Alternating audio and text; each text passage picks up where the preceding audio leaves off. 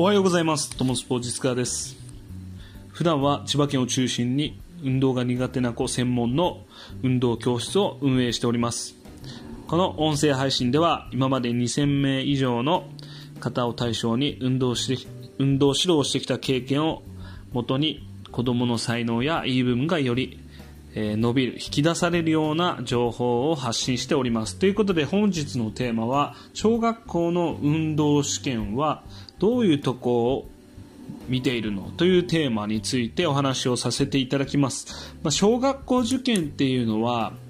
まあ、なかなかね、聞き馴染みのないテーマだとは思うんですけど、まあ、もしね、えーどういうものなのかって、えー知って、知らない人はね、知っておいてもらえると、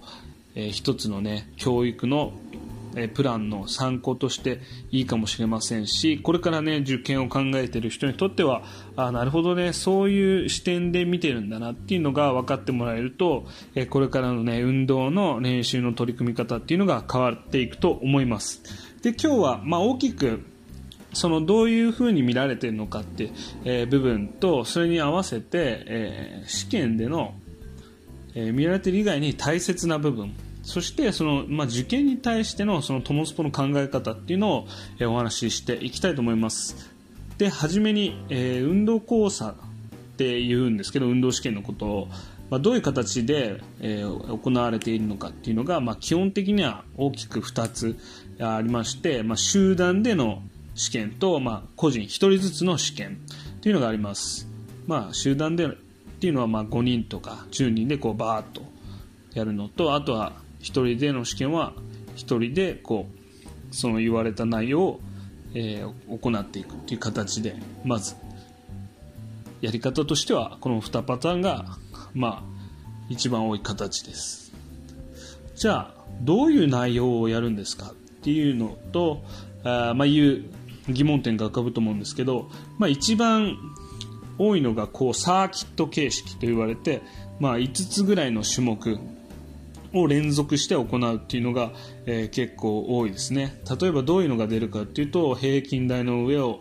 えー歩いてその後アザラシ歩きをやってくださいとか熊歩きやってください。でその後、えーマット運動の前転をやってその後はケンパーで最後はえドリブルをして帰ってきてくださいっていう風にして、え一気にその5種目をねここなしてもらうっていう試験が、まあ、サーキット形式っていうんですけど、まあ、こういった形でね、えー種目数はいろいろあるんですけど、えー試験のね出題はされています。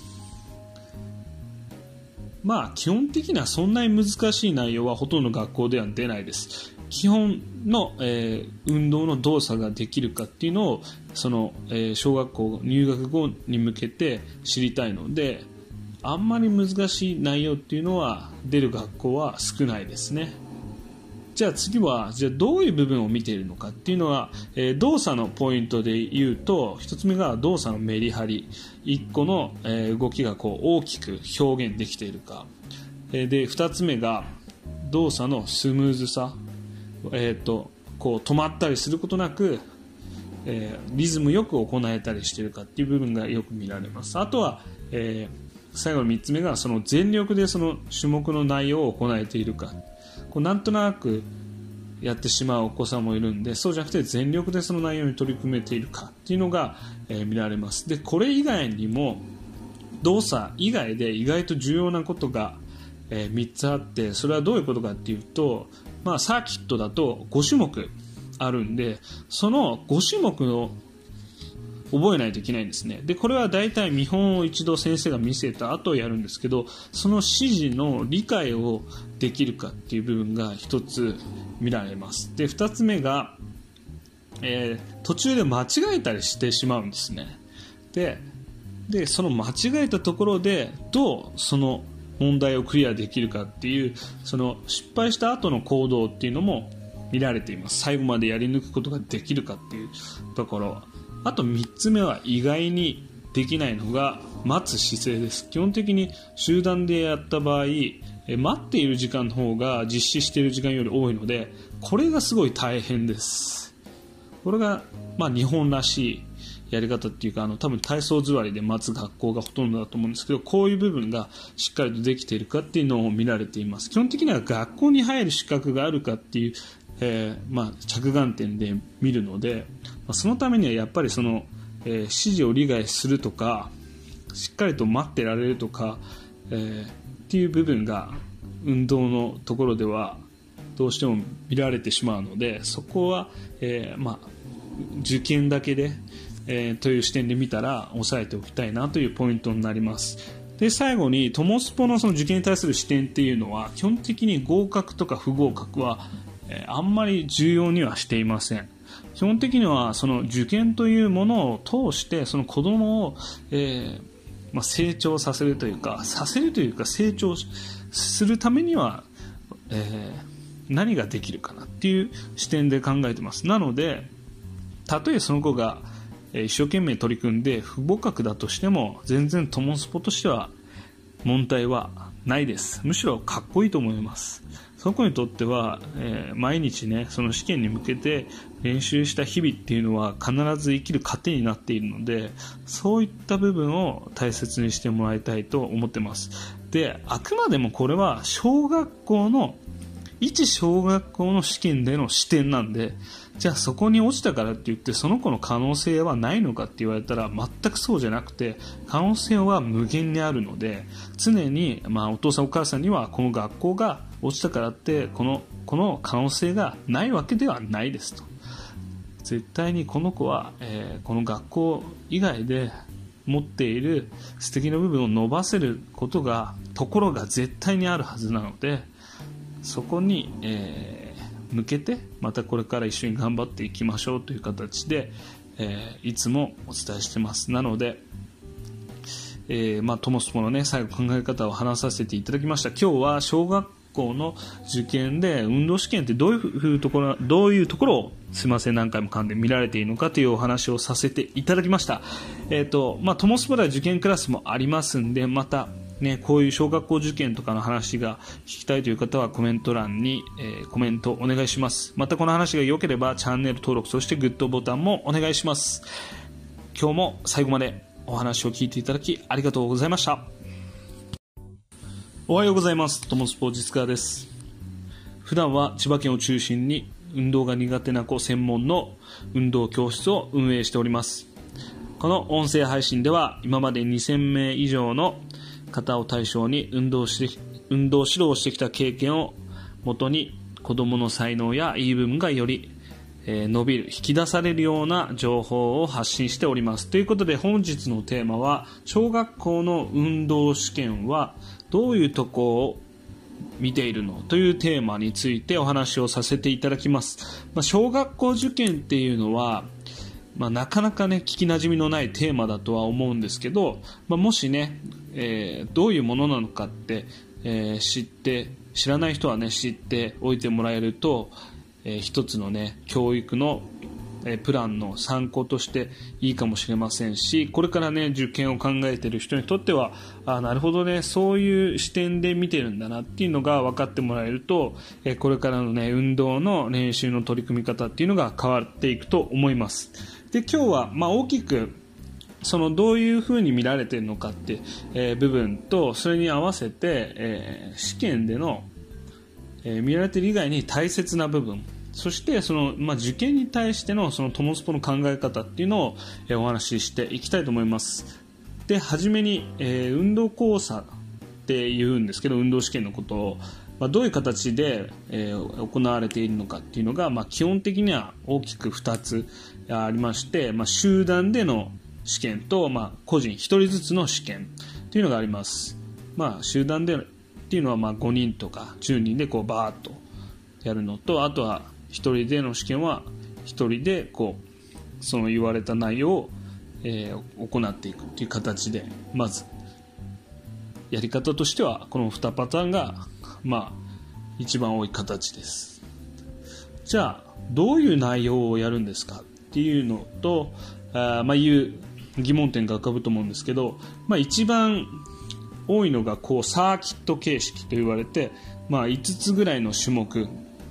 を連続して行うっていうのが、えー、結構多いですね。例えばどういうのが出るかっていうと平均台の上を、えー、歩いてその後アザラシ歩きをやってくださいとかクマ歩きやってください。でその後、えー、マット運動の前転をやってその後はケンパーで最後は、えー、ドリブルをして帰ってきてくださいっていう風にして、えー、一気にその5種目をねここなしてもらうっていう試験が、まあ、サーキット形式っていうんですけど、まあ、こういった形でね、えー、種目数はいろいろあるんですけど、えー、試験のね出題はされています。まあ基本的にはそんなに難しい内容はほとんど学校では出ないです。基本の、えー、運動の動作ができるかっていうのをその、えー、小学校入学後に向けて知りたいのであんまり難しい内容っていうのは出る学校は少ないですね。じゃあ次はじゃあどういう部分を見ているのかっていうのは、えー、動作のポイントで言うと1つ目が動作のメリハリ。1個の、えー、動きがこう大きく表現できているか、えー、で2つ目が動作のスムーズさ、えーと、こう止まったりすることなくえー、リズムよく行えたりしているかっていう部分がよく見られます。あとは、えー、最後の3つ目がその全力でその種目の内容を行えているか。うなんとなくやってしまうお子さんもいるんでそうじゃなくて全力でその内容に取り組めているかっていうのが、えー、見られます。でこれ以外にも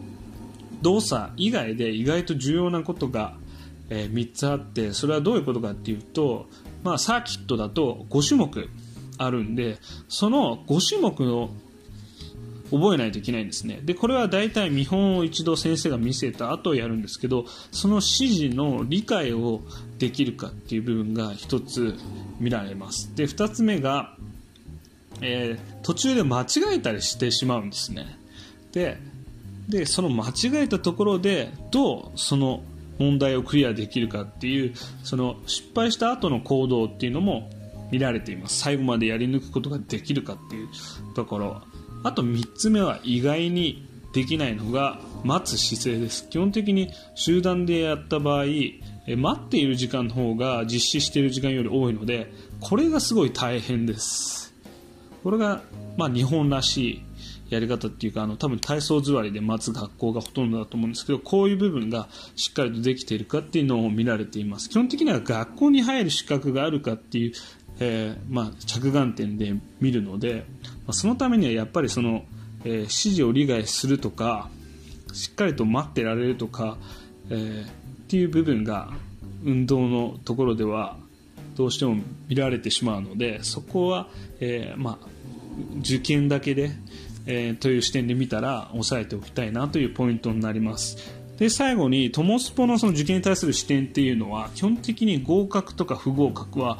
えあんまり重要にはしていません。基本的にはその受験というものを通してその子供を、えー、まあ、成長させるというかさせるというか成長するためには、えー、何ができるかなっていう視点で考えてます。なのでたとえその子が一生懸命取り組んで不合格だとしても全然トモスポとしては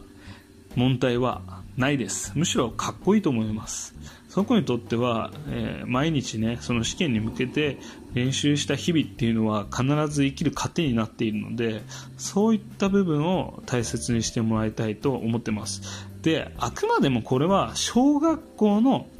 一小学校の試験での視点なんでじゃあそこに落ちたからって言ってその子の可能性はないのかって言われたら全くそうじゃなくて可能性は無限にあるので常に、まあ、お父さんお母さんにはこの学校が落ちたからってこのこの可能性がないわけではないですと絶対にこの子は、えー、この学校以外で持っている素敵な部分を伸ばせることがところが絶対にあるはずなのでそこに、えー、向けてまたこれから一緒に頑張っていきましょうという形で、えー、いつもお伝えしてますなので